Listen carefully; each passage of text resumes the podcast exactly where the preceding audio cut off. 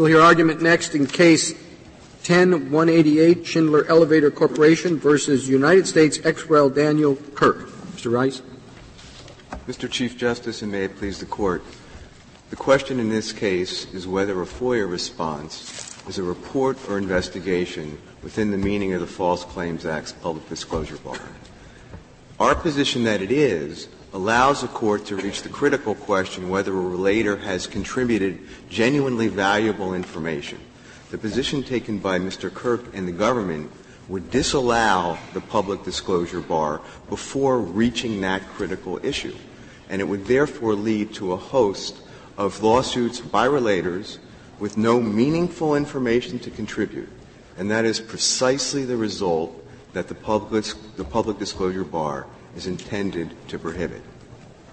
But now, suppose the FOIA information is just to confirm, to back up, to fill out. The, the, the relator suspects there's a fraud going on, and he thinks that the fraud will be documented by filings that the alleged fraudulent party has made in the government.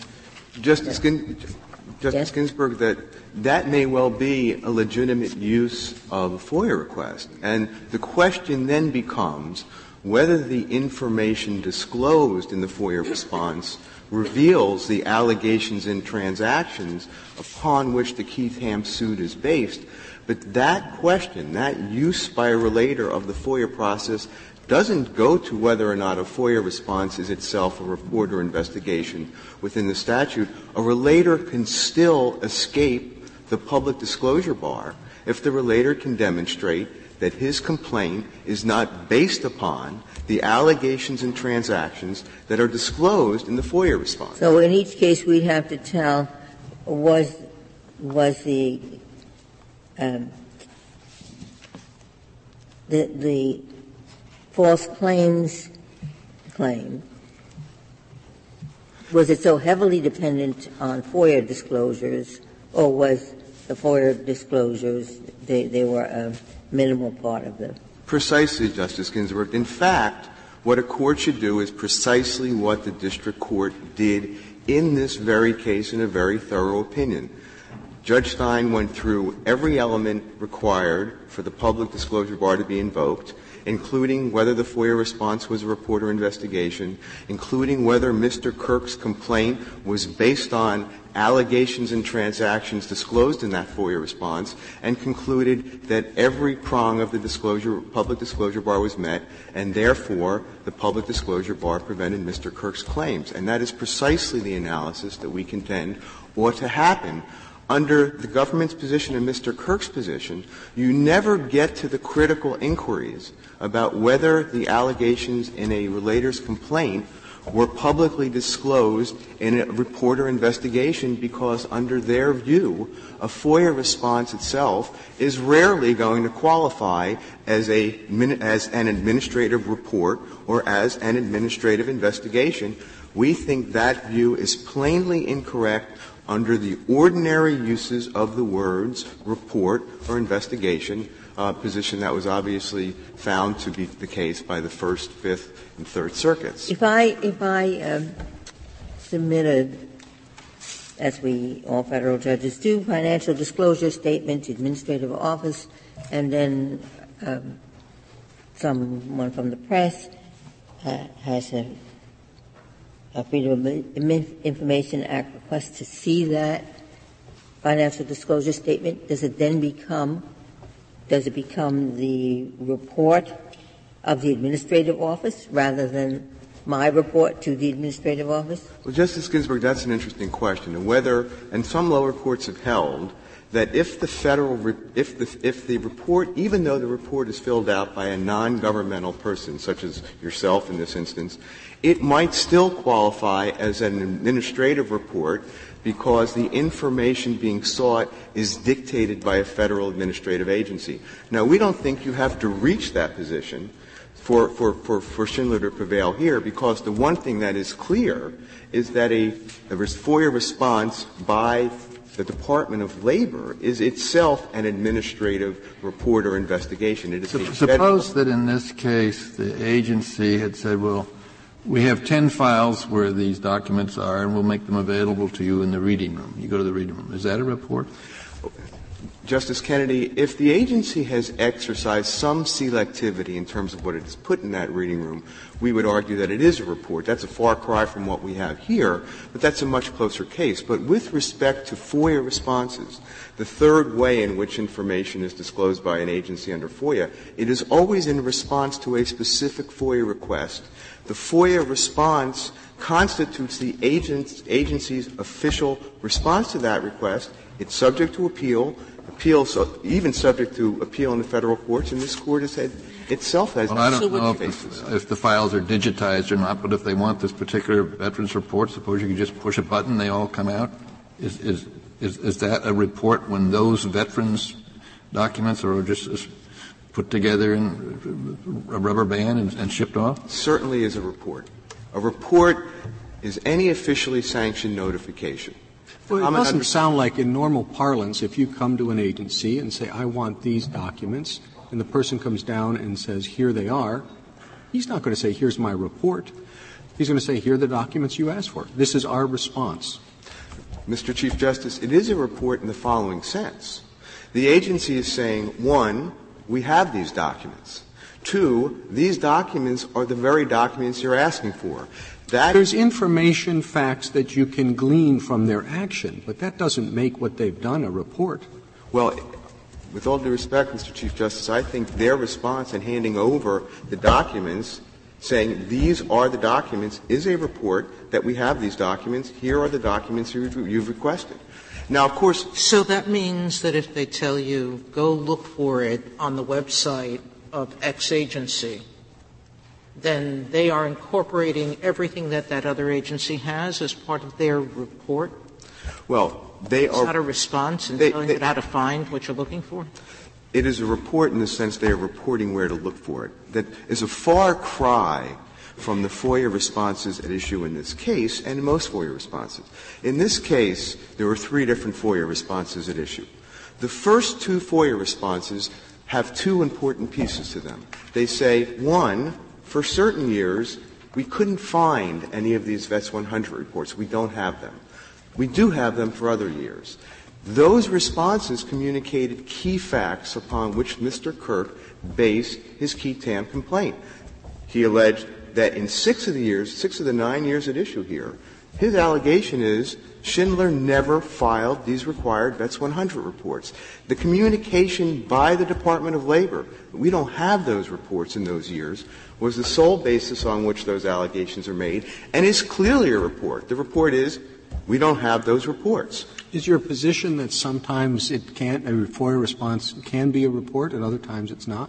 No, Mister Chief Justice. Our position is that every FOIA response is itself a report. Many will require an investigation, but every FOIA response is itself a report within the ordinary meaning of the word report, which is a notification. There are news reports, there are weather reports, there are traffic reports. There are, as in this case, VETS one hundred reports. They are all reports. So there's no difference between a report. The government has an investigating commission, and it works up a report, as opposed to the many government agencies that are just repositories. They accept pieces of paper, reports, filed by other people, like a tax return, like financial disclosure. The agency does nothing, has no input. I mean, there's surely a difference between those two kinds. One, I would say, the natural understanding would be it is a report by the person who's filing it to the agency. And the other, where the agency puts personnel to investigate an issue, is a report of the agency. And you seem to say, no, they're all reports of the agency. Justice Ginsburg, let, let me be clear. If if the agency simply had an open-door policy, just filed everything in a room and said in response to a FOIA request, those documents are publicly available. You go in and search our files, figure out if those reports are there or not.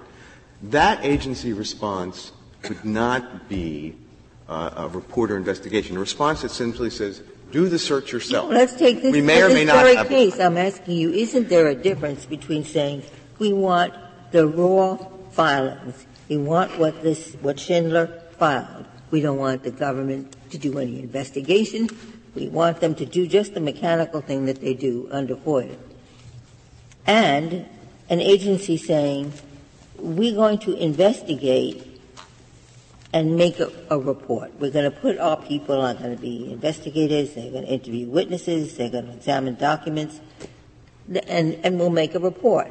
That's how I understand a government report. But it's very hard for me to understand how a report by Schindler becomes a government report simply because it is filed with the agency. Justice Ginsburg, we think that reports and investigations can certainly vary drastically in degree and kind. An antitrust investigation may require millions and millions of documents and take the Justice Department four years. On the other hand, if the Department of Labor itself had decided to determine or to investigate whether Schindler itself had filed these VETS one hundred reports, it would have done exactly what it did in response to Mister Kirk's FOIA request. It would have — it went to the, his request, started out with the Department of Labor Office of Information. It was sent to the Division on Investigation and Compliance, located in a completely separate building. The response to his request was delivered by Mister Robert Wilson, who is the chief of the Investigations and Compliance Division. His activity clearly constitutes an investigation, and the results that he gives to Mister Kirk is clearly a report. There may be many other agency activities that are far more detailed, far more complex, but it doesn't make what is done in response to a FOIA request not a report or investigation. They are still reports and investigations within the ordinary meaning of those words. Is the question whether uh, the documents that are turned over themselves reports or whether they uh, are included in a report? I thought what E four said was that you, you determine whether uh, it is in a congressional administrative or accounting office report. So that suppose the Department of Labor issued what everybody would concede is a report and appended to that certain documents. Wouldn't those documents be in the report, even though they are not the report themselves? Absolutely, Justice Alito.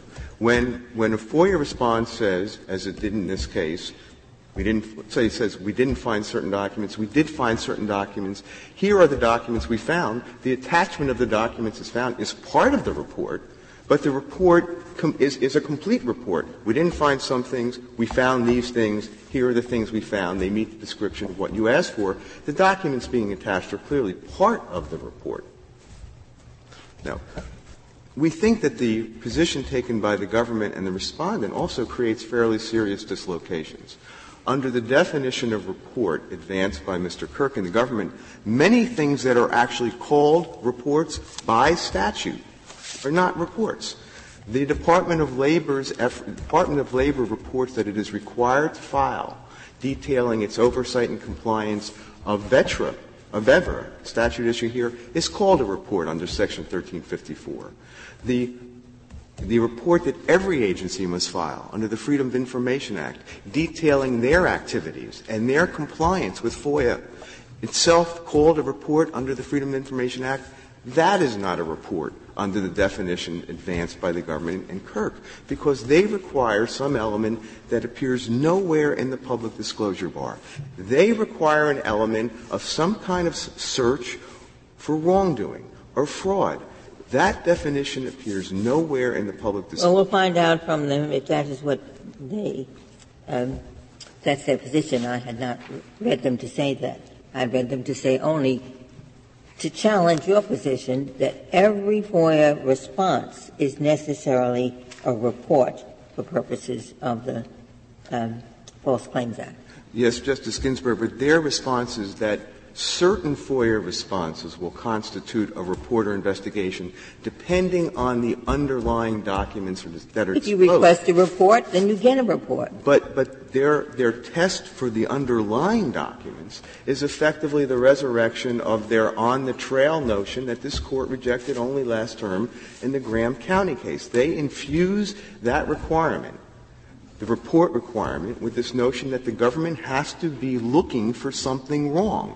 And if the report that is disclosed in, along with, as Justice Alito points out, the FOIA response is a report that indicates the, ju- the government was looking for something wrong, well, that's a report. If it doesn't indicate that, it doesn't qualify as a report. We think that crabbed definition of report is not the ordinary definition of report, and this Court has said innumerable times, including I, I've heard even today, that Court looks to the ordinary, regular meaning of terms. The ordinary meaning of report clearly encompasses every FOIA response. There are no further questions. Mister Chief Justice, I would reserve my time. Thank you, Counsel.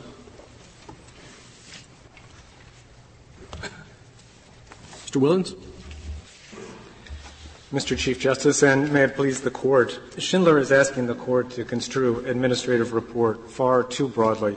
In its view, the public disclosure bar would apply to all FOIA documents, regardless of their content.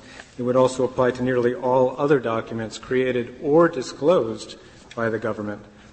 This construction of the bar would seriously undermine the operation of the False Claims Act.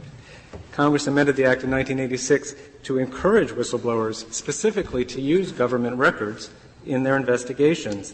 This Court recognized that objective in the Hughes Aircraft case. Most of the — maybe I'm — maybe this isn't correct, but many FOIA responses include more than just turning over the documents. They've got a privilege log or other things. This exemption applies. Here's a document, but these are, things are blacked out, and they tell you why. Is, is that a report? No, Your Honor. If it's a FOIA response, it's not a report. The, uh, the, the, the documents here are very, very typical of a low-level FOIA response, and the, this Court, of course, gets more complicated FOIA cases with their First Amendment issues and national security issues, but this is a very, very standard FOIA response, and the letter, which is in the record, is a very typical FOIA response. It's a form letter with three paragraphs. We got your request. Here's what we found. You can appeal if you want to. They're all the same. So it, it, for this purpose, it's useful just to look at this one. Um, that there's always a possibility that a FOIA officer will uncover something else, a sign of wrongdoing, for example, but that at that point, it becomes not a FOIA case anymore, not a FOIA process anymore. FOIA is very limited to just the finding and releasing of documents. And for that reason, we — Well, but it's not really, because it does get into the assertion of exemptions and privileges and things of that sort. And why isn't that a report of somebody's evaluation of the particular documents that is, are being released? That all the work that Your Honor described goes into whether or not that document should be released. And under the False Claims Act test, the release of documents is only the first test in the, the five-part public disclosure bar test. Well, it, FOIA just moves the, the document from the government files into the public and satisfies the first prong of the test. But the Second Circuit said that the second part of the test requires an examination of the individual documents that are being released. Well, could we talk about the test that you propose? You say that a report is a usually formal account of the results of an investigation given by a group or person authorized to make it, right? That's right. And then an investigation is most reasonably understood as an official probe into fraudulent conduct. That's correct, Your Honor. That- so if a report does not uh, investigate fraudulent conduct, then it isn't — if something does not involve Uh, al- uh, information about fraudulent conduct, it's not a report. We, we wouldn't take that hard a line, Your Honor. The, the, the material you're quoting comes out of the dictionary, and we were looking for a good diction. Uh, it's, a, it's based on dictionary definitions, I mean. Um, we were looking for a, a good, reasonable definition to come out of Webster's dictionary. We're asking the Court to adopt the Second Circuit's definition, which is broader um, and doesn't have an explicit requirement of uh, investigation into fraud. And we certainly aren't asking the Court to rule that all the standard administrative reports that agencies issue all the time are not reports. But it's very useful in a close case where the document doesn't say this is the administrative report or the report of staff on a particular issue. It's very helpful in a close case to look at the context of the statute. Well, could I ask you about a document to which your adversary referred? The uh, Department of Justice and All of the other departments are required annually to issue what are termed Freedom of Information Act reports. Now, is that a report yes. under the False Claims Act? Yes, it is, Your Honor. And we've argued that because the FOIA uses the word response for the documents we're talking about today and uses the word report for that document that goes to Congress, it must have understood those words to mean different things. But this report is — doesn't seem to involve a process that's any less mechanical than responding to a FOIA report. It's basically a compilation of statistics, how many requests were filed, how long it took to process them, uh, exemptions that were claimed, and so forth. So what's the difference? Well, FOIA is a special case, Your Honor. That's the first difference. It only looks into whether or not documents should move from government files into the public, and we're suggesting that because there's such a strong government purpose in encouraging whistleblowers to bring those documents out, that in order to give meaning to the list of enumerated sources here, you have to look at what the documents are there that are coming out. You can look at this FOIA cover letter, and I think you'll see that it doesn't have any substantive content to it. It just refers to the investigation, or it refers to the FOIA search that was that took place here. Well, there's a lot of reasons. Sorry. Uh, give us, give us your definition. You say you're not standing by the dictionary definition, right? Um, that, that was read. You're, you're, what is your definition? It's not just uh, reports of investigations into fraud. What, what else is it? Um, on the investigation side, it's a definition. The definition is a focus and sustained inquiry toward a government end, a substantive government end that would have to do with the policies and practices of the of the agency, that is, uh, uncovering noncompliance or uh, assembling information about a policy program or something like that. We're trying to distinguish that. Do you know any defini- any de- dictionary that gives that definition? I mean, the, the advantage of, of the petitioners is they use a, di- a, a dictionary definition. Now, it may be a very broad one, and you don't like it for that reason, but it is the way the word is sometimes used. It is, Your Honor. I don't know any dictionary that would define the word the way you say it. That's the Second Circuit's holding, Your Honor, and that's exactly why we spent a large part of our brief explaining why there's a better dictionary definition than the one that petitioner uses.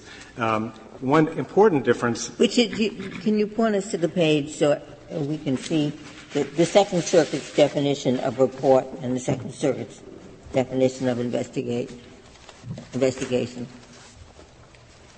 Um, I'm not sure that I can do that.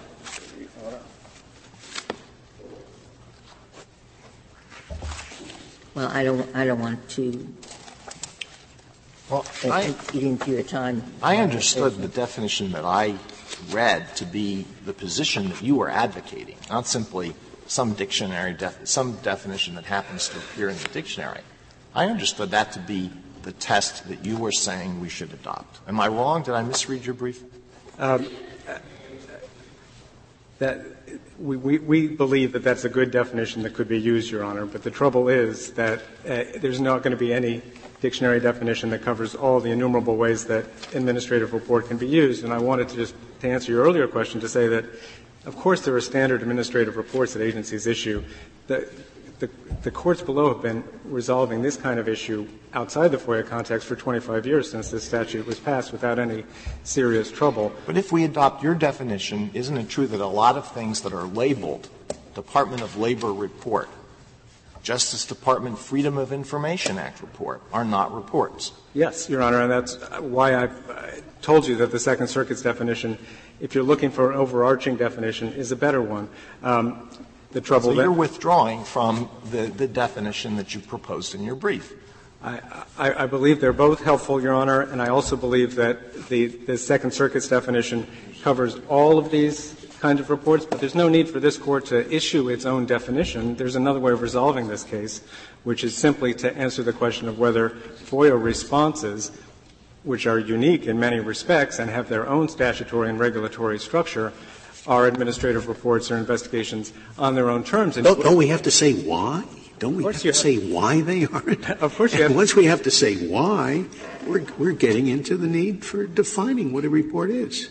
Well, I, it, it would be possible. We don't usually just say yes, no. You know, we usually give reasons. I, I, I, I agree with that, Your Honor. But Point two of our brief is an explanation of why it makes sense not to have a categorical rule that every FOIA response and all of its attachments are always administrative reports and investigations. And I submit you don't have to define administrative report and investigation for all purposes in order just to answer that narrow question. For example, the word investigation is used in the False Claims Act for a very specific kind of investigation, a law enforcement investigation, and a FOIA search, which is defined in that statute as a review, is not an investigation. Well, let's talk about the purpose of the statute. Surely that should bear upon how you read, uh, what you read the words to mean.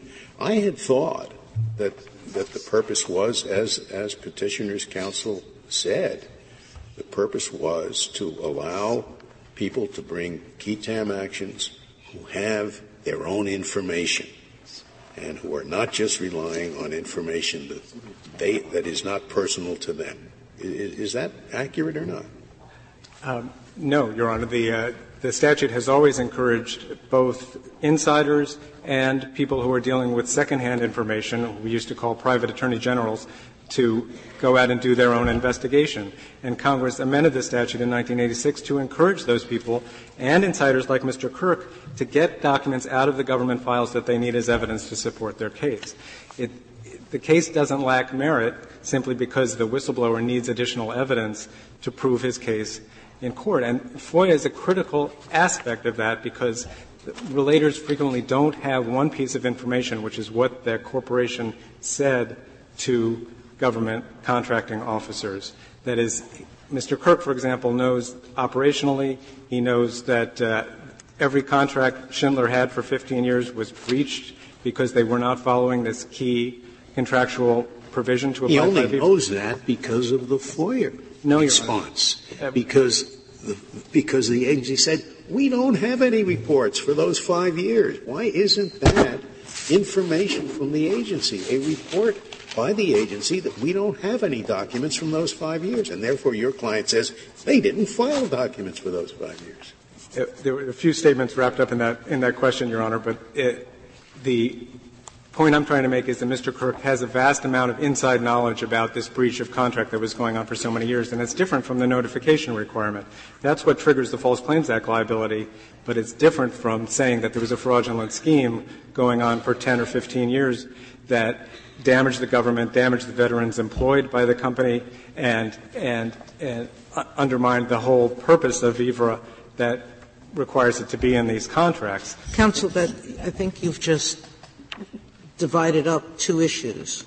The first is the FOIA letter does tell you that there weren't reports for certain years. It said the, the word is that reports were not found. Found.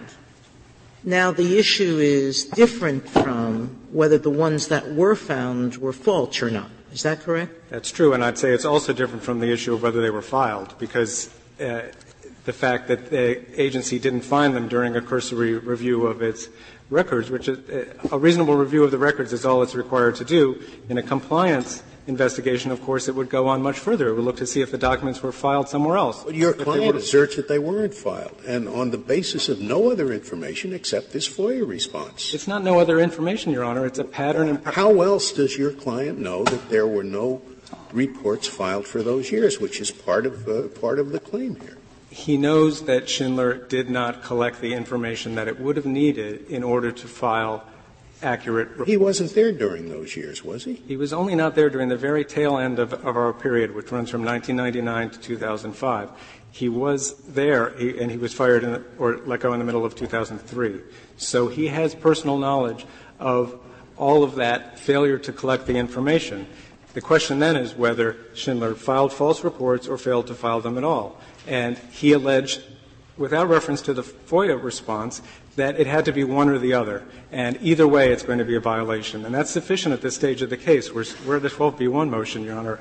I haven't had an opportunity for discovery, and we don't know anything else about Schindler's conduct. But it's, it's not correct to say that, uh, uh, uh, well, I, I think I'm — Well, may I ask you why uh, a FOIA response doesn't satisfy the Second Circuit's test? An investigation — the Court says quote, implies a more focused and sustained inquiry toward a government end. Now, the government end in, compl- in responding to a FOIA request is compliance with FOIA, and uh, somebody has to search for these records and determine whether any exemptions apply, and that would seem to be focused and sustained.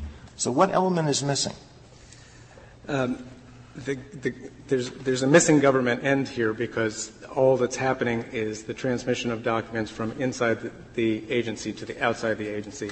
But that's the, that's the way that the Second Circuit defined its own, uh, limited its own definition.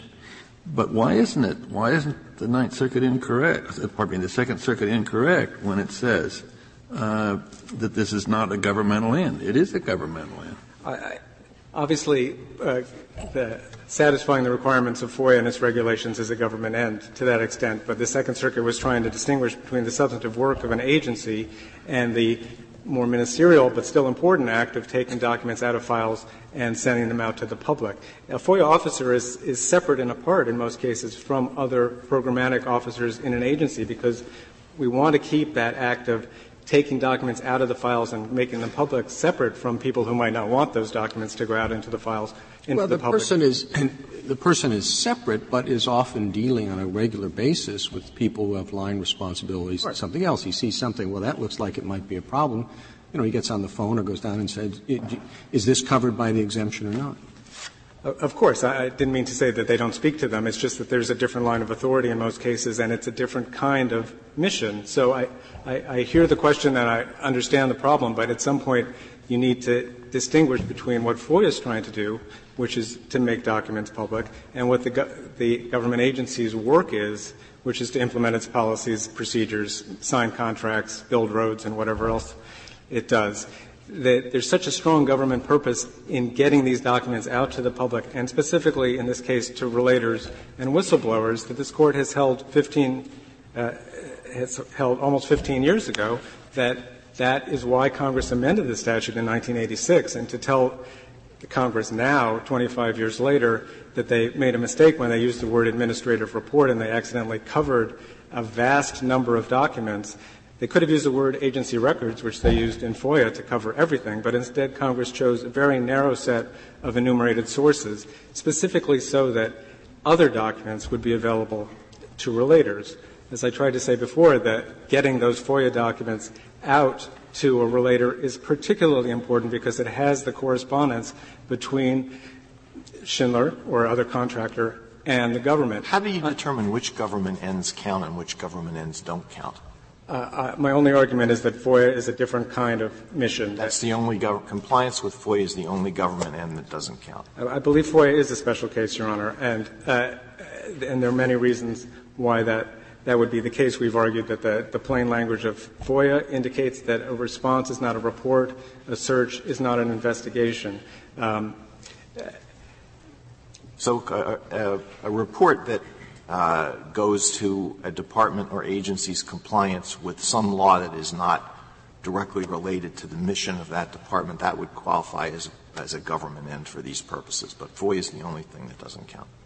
FOIA is the only thing that, that, that doesn't count. It's, it's like a, a, a publishing house or a little clearinghouse inside each agency whose job is to take manuscripts, or in this case reports or audits or hearings or whatever, and take them out into the public. I think it's fair to distinguish between that function, the, the publication function, and the substantive work of the agency. If you don't do that, then you're heading down a slippery slope, which Schindler eloquently articulated in its reply brief. You end up at a point where not only FOIA documents are covered, but non-FOIA documents, in one case, even S E C filings, private S E C filings that are automatically posted to the Commission's computer. Schindler seems to think that those are administrative reports. And you've, of course, transformed every private document like these VETS one hundred reports into public documents simply by the process of corporate filing and then release by the government. There's simply no basis for that in the statute, and it would cause enormous harm uh, to the operation of the statute. Thank you. Thank you, counsel.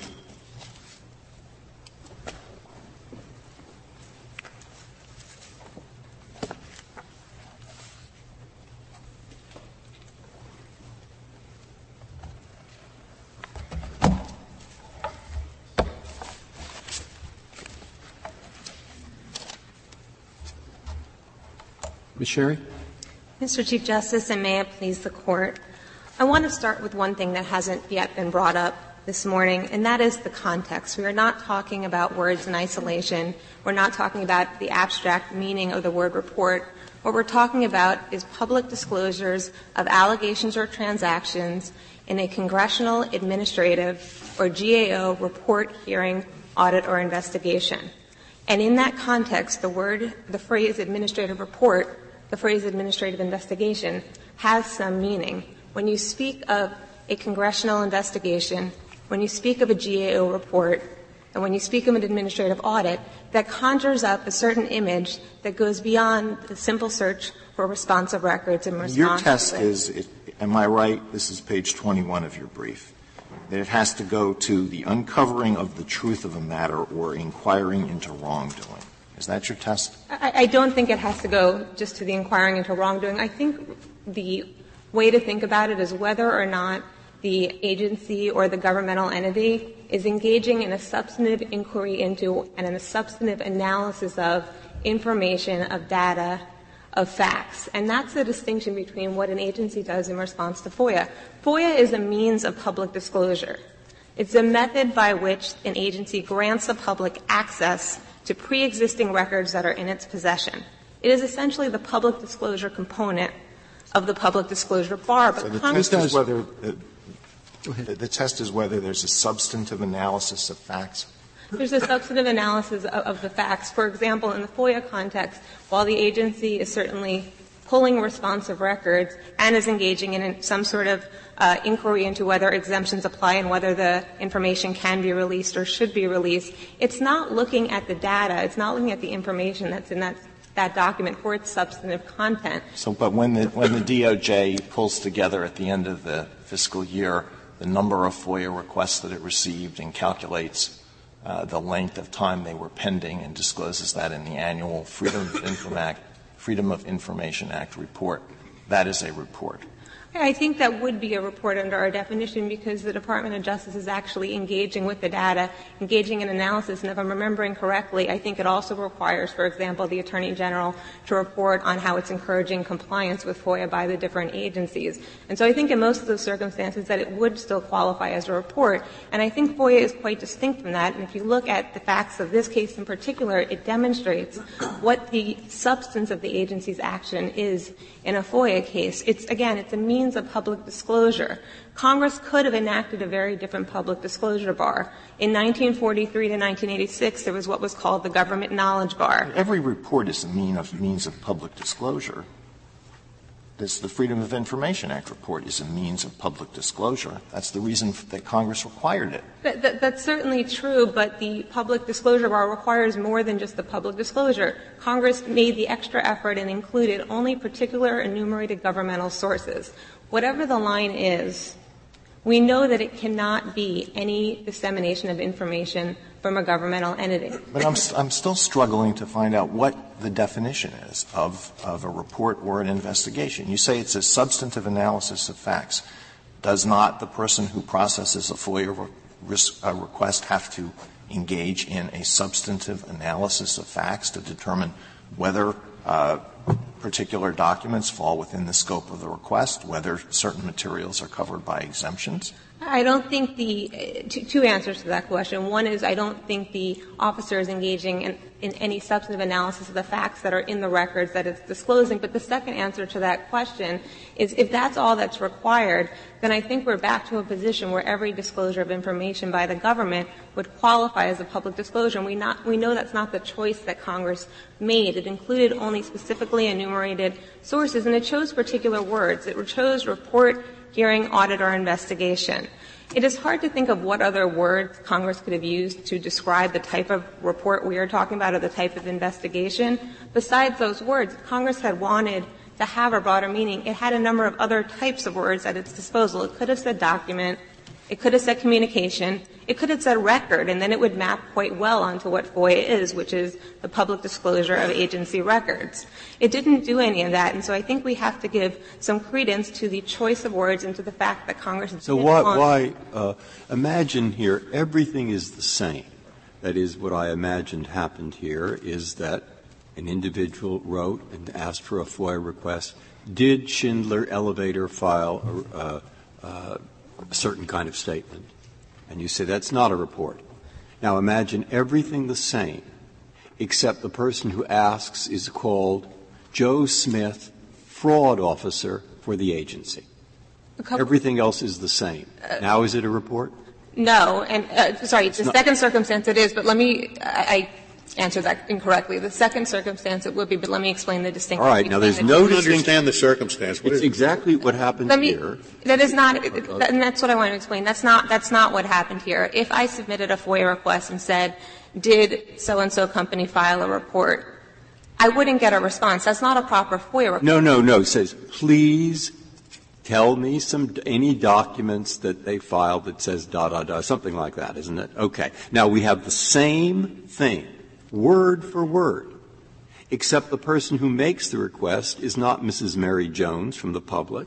The person who makes the request is the fraud officer and for the agency that's worried about being defrauded. And all I'm interested in is, is are they both not reports? Is one a report and not the other, or are they both reports? The second one would be a report if there was an investigation going on. I'm just telling you the facts. The facts are just what I said. If, if everything the same, except he signs his name, fraud officer. Then, then I misunderstood the hypothetical. No, it doesn't matter who's signing the piece of paper. What matters is the substance. All right. Of so the then, if action. a person who's an outside person gets a hold of two documents. One, the request, and two, the response, which is to say, yes, I found fifteen reports. They're all signed by Mickey Mouse. Okay? Then, and he bases a complaint. There is no such person as Mickey Mouse. It's a fraud. Okay? Then you go right ahead and bring the qui tam because it wasn't falling within the exception. Is that right? In the government's view. In the government's view, the fact that the information was obtained through a FOIA request doesn't answer the question as to whether the underlying document is an administrative report or an administrative audit or anything else of the sort. The FOIA, the, the agency's response to a FOIA request, again, is nothing more than the, the first step. No, no, you're repeating. Means. I'm trying to show you what the problem is in my mind. I, I, I can't quite work out the right definition. And that's what I'm trying to get enlightenment on. And, and, and the definition, and, and I will be the first to acknowledge that there may be difficult questions at the margin. I'm not trying to I make th- a difficult question. But, All but I, I want is your enlightenment about how, when I write these two cases down, should I distinguish them? Should I say they're both the same, or what? I think based on your hypothetical, in both circumstances, if all that is done is the agency has looked in its files to see if it has responsive records and disclosed them, then in both circumstances that's not a report and there was no investigation. You say most, in my circumstances. Oh, sorry, in both circumstances. In both circumstances. Then it's not, it's not a report and there's been no investigation. And I think the words have meaning and it's, it's significant that FOIA does not refer to what an agency does as an investigation. It refers to it as a reasonable search or responsive records. And this Court's never referred to it as an investigation. No court ever has. And that's because there is a substantive distinction between an investigation, certainly between a G A O investigation, between a congressional investigation, and what an agency does in response to a FOIA request. To give an example, the G A O is not subject to FOIA, but it does, in its regulations, respond to requests from the public much the same way that an agency does in response to a FOIA request. I think it would be a rather strange use of language to think of that as a G A O investigation and to think of the response as a G A O report. Another example, and again, we're talking about ordinary usage, not any possible usage. I don't, want, I don't want to have to play these games every time there's uh, there, there, there's there's one of these qui tam actions. I mean, the the, the advantage of petitioner's uh, solution is that it it's easy it's easy to apply. I don't find yours easy to apply at all. It, it may be easy to apply, but it's easy to apply, and it reads out an entire subset of enumerated sources that Congress thought important to include. Did the F C A, uh, the amendments in two thousand nine, which are not retroactive, so they don't, uh, do they have any uh, bearing on this problem prospectively? Uh, on a prospect, n- not not directly, the, in that the words report, hearing, audit, or investigation are still included, but it did narrowly um, and further define what that means. It added a federal context Um, and so this Court had decided in Graham County that there was no federal nexus required for the second category of documents, and going forward with the two thousand ten amendments there now is. And so on a prospective basis, may I finish? On a prospective basis, state audits, state reports would not Uh, be subject, uh, would, would not bar a qui tam case unless, if this Court holds otherwise, they're produced in response to a FOIA request. Thank you, counsel. Yeah. Uh, Mister Rice, you have fourteen minutes remaining. I don't think I'll use it all, Mister Chief Justice. Justice Ginsburg, in response to your request, the new version of the False Claims Act lets the government in, disclaim the public disclosure bar. It now says the bar can apply unless opposed by the government. So the government has an automatic ability to stop the imposition of the public disclosure bar simply by opposing it. So that is a material change in the government's favor that the new False Claims Act has made. Let me just address an underlying premise that we've heard, I think, somewhat repeatedly from the government, Mister Kirk, and that is this notion that FOIA is simply a, an automatic process that agencies or publishing houses or clearing houses, that notion is utterly belied by the statute and the process itself, and it's utterly belied by the statistics from the Department of Labor in terms of what their responses are and how they do them. In two thousand eight, which was the last year we were able to find statistics for, the Department of Labor, the department at issue here, processed seventeen thousand FOIA responses. Only twenty-eight percent were granted in full. thirty-two percent were denied in full, um, ten percent based on the statutory exemptions, and twenty-two percent based on other statutes like the Privacy Act.